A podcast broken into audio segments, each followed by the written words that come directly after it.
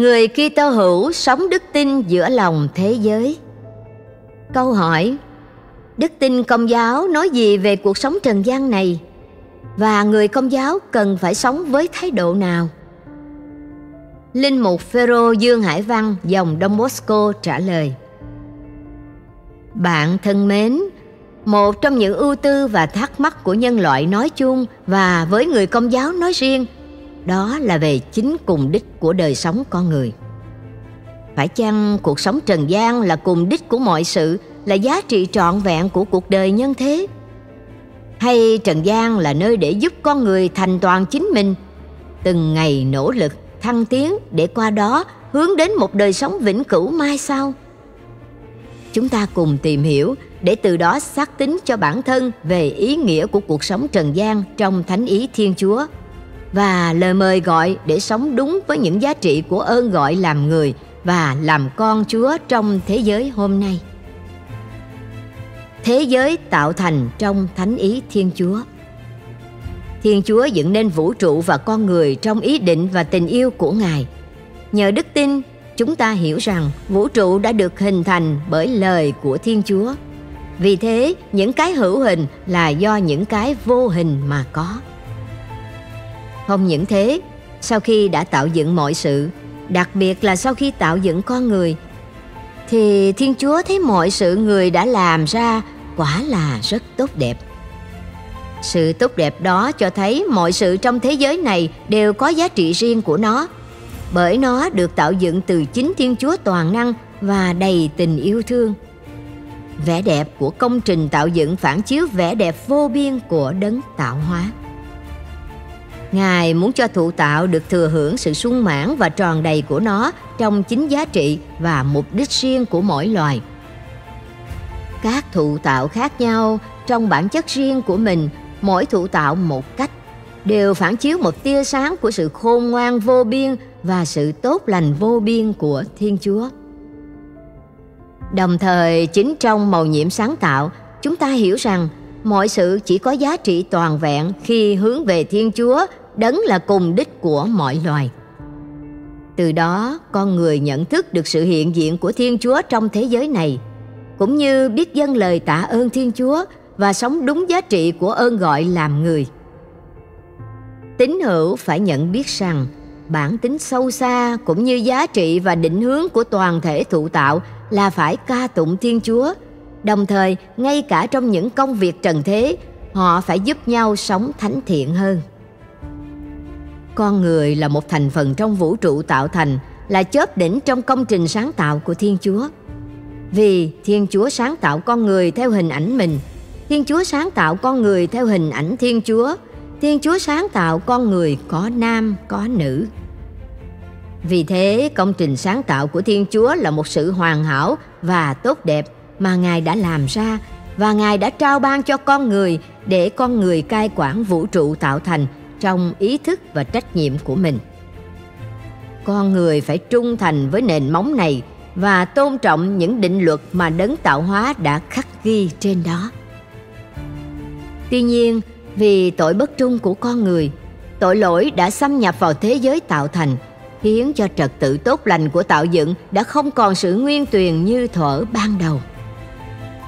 Chính vì tội lỗi đã đi vào thế giới tạo thành nên sự hài hòa tốt đẹp trong vũ trụ đã bị đánh mất, khiến cho khổ đau, bất công, kiêu căng và dục vọng vây kín và lôi cuốn đời sống con người. Sự hài hòa với công trình tạo dựng bị phá vỡ. Thế giới hữu hình trở nên xa lạ và thù nghịch với con người. Vì con người, muôn loài đã phải lệ thuộc vào cảnh hư nát. Như thế vì tội đã xâm nhập vào thế gian qua sự bất tuân của con người, nên không chỉ con người đánh mất sự thánh thiện và tốt đẹp nguyên thủy trong công trình sáng tạo của thiên chúa, mà cả muôn loài thụ tạo cũng đều chịu tác động và ảnh hưởng bởi tội lỗi của con người. Khi từ chối không nhìn nhận thiên chúa như nguồn gốc của mình, con người cũng đã phá đổ sự quy hướng cần thiết về cùng đích tối hậu đồng thời phá vỡ toàn bộ sự hài hòa của mình đối với chính bản thân đối với những người khác và đối với mọi loài thụ tạo Và chính trong chiều hướng này, đời sống con người trở nên ngày càng ích kỷ và tham lam hơn. Nhiều người chỉ biết chạy theo những dục vọng trần gian, những khát khao của cải vật chất mà quên đi cùng đích của cuộc đời mình chính là hướng về Thiên Chúa, đấng tạo thành và cùng đích của mọi loài. Tuy nhiên, tình yêu cứu độ của Thiên Chúa đã không bỏ rơi thế giới tạo thành, không làm ngơ trước thực trạng đời sống và tội lỗi của con người. Ngài đã ban đấng cứu độ là chính Đức Giêsu Kitô, con Thiên Chúa đến thế gian để giải thoát con người và vũ trụ khỏi cảnh hư nát và khốn khổ do tội lỗi gây nên. Đấng đã làm người để cứu chuộc mọi người khỏi tội lỗi một cách dứt khoát. Vì thế, trong tình yêu cứu độ của Đức Giêsu Kitô, Thiên Chúa muốn trao ban ơn tha thứ cho con người và mời gọi con người biết nhận ra hạnh phúc đích thực của mình là hướng về và ở trong Thiên Chúa. Cũng như nhận biết rằng cuộc sống trần gian là nơi giúp con người tiến bước trong sự trưởng thành và sự thánh thiện của ơn gọi làm người và làm con Chúa cách sung mãn, chứ không phải là cùng đích của đời sống con người sứ mạng của người tín hữu trong cuộc sống trần gian. Chính anh em là muối cho đời, là ánh sáng cho trần gian. Lời mời gọi của Chúa Giêsu chính là sứ mạng của người tín hữu sống trong thế giới này. Người Kitô hữu không coi thế gian là địa ngục, là nơi giam cầm của những nỗi thống khổ, cũng như không coi thế gian là hạnh phúc vĩnh cửu cho cuộc đời mình nhưng là nơi để Thiên Chúa tỏ lộ tình yêu của Ngài qua sự cộng tác của con người, và là nơi để con người được thực thi ơn gọi và sứ mạng Kitô hữu của mình trong một tình yêu dấn thân và thánh hóa thế giới. Tham dự vào lĩnh vực trần thế là phận vụ phát xuất từ bản tính nội tại và sứ mạng của mình. Thiên Chúa muốn người tín hữu trở thành muối, thành ánh sáng cho thế giới bằng chính đời sống dấn thân phục vụ của mình. Qua đó thánh hóa và đưa thế giới thụ tạo đi vào đúng ý định tạo thành của Thiên Chúa là tôn vinh quyền năng và tình yêu của Ngài. Trần gian được tạo dựng để làm vinh danh Thiên Chúa. Đồng thời, chính khi dấn thân thánh hóa thế giới, người tín hữu được thụ tạo và chính mình hướng đến cùng đích tối hậu trong Thiên Chúa, trả lại cho thụ tạo giá trị hữu dụng trong bản chất của chính nó. Chứ không phải tôn vinh thụ tạo thành cùng đích, thành giá trị vĩnh cửu cho đời sống con người. Hiến chế tính lý về giáo hội cũng xác định Do chính ơn gọi đặc biệt của mình giáo dân có bổn phận tìm kiếm vương quốc Thiên Chúa bằng cách dấn thân vào các việc trần thế và xếp đặt chúng theo ý Thiên Chúa. Trong khung cảnh đó, họ đã được Thiên Chúa mời gọi để nhờ việc chu toàn những bổn phận riêng của mình và được tinh thần tin mừng hướng dẫn, họ trở nên như nắm men góp phần vào việc thánh hóa từ bên trong và như thế họ làm cho người khác nhận biết Đức Kitô đặc biệt bằng chứng từ đời sống tỏa sáng đức tin, đức cậy, đức mến. Người tín hữu được mời gọi cộng tác với Thiên Chúa trong công trình tạo dựng của Ngài, hầu canh tân và làm cho trật tự trần thế ngày càng thêm tốt đẹp. Qua việc dấn thân phục vụ vì lợi ích chung và làm dậy men tin mừng trong thế giới, người tín hữu từng bước hoàn thiện chính mình, hướng đến những giá trị cốt lõi của đời sống nơi và trong Thiên Chúa.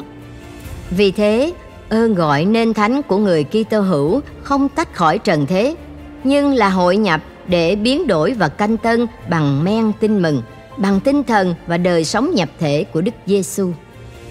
Nhờ đó, tiếp tục làm cho tình yêu cứu độ của Thiên Chúa được thấm nhập vào thế giới và làm cho các giá trị tin mừng ngày càng lan tỏa trong đời sống nhân loại.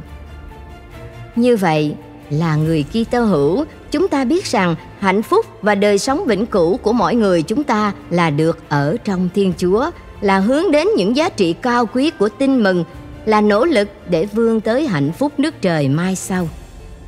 Nhưng để có thể hiện thực hóa những giá trị và hạnh phúc đó, người tín hữu đang từng bước lớn lên bằng một đức tin sống động và cụ thể ngay trong cuộc sống trần gian này.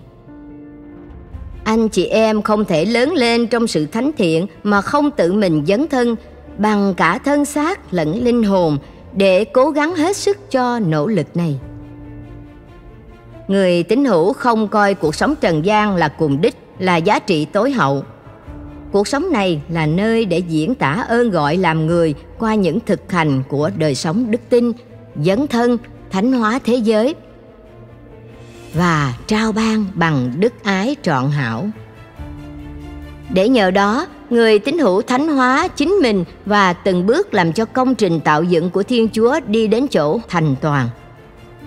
Chúng ta cần hướng đến việc phụng tự và tôn thờ thiên chúa.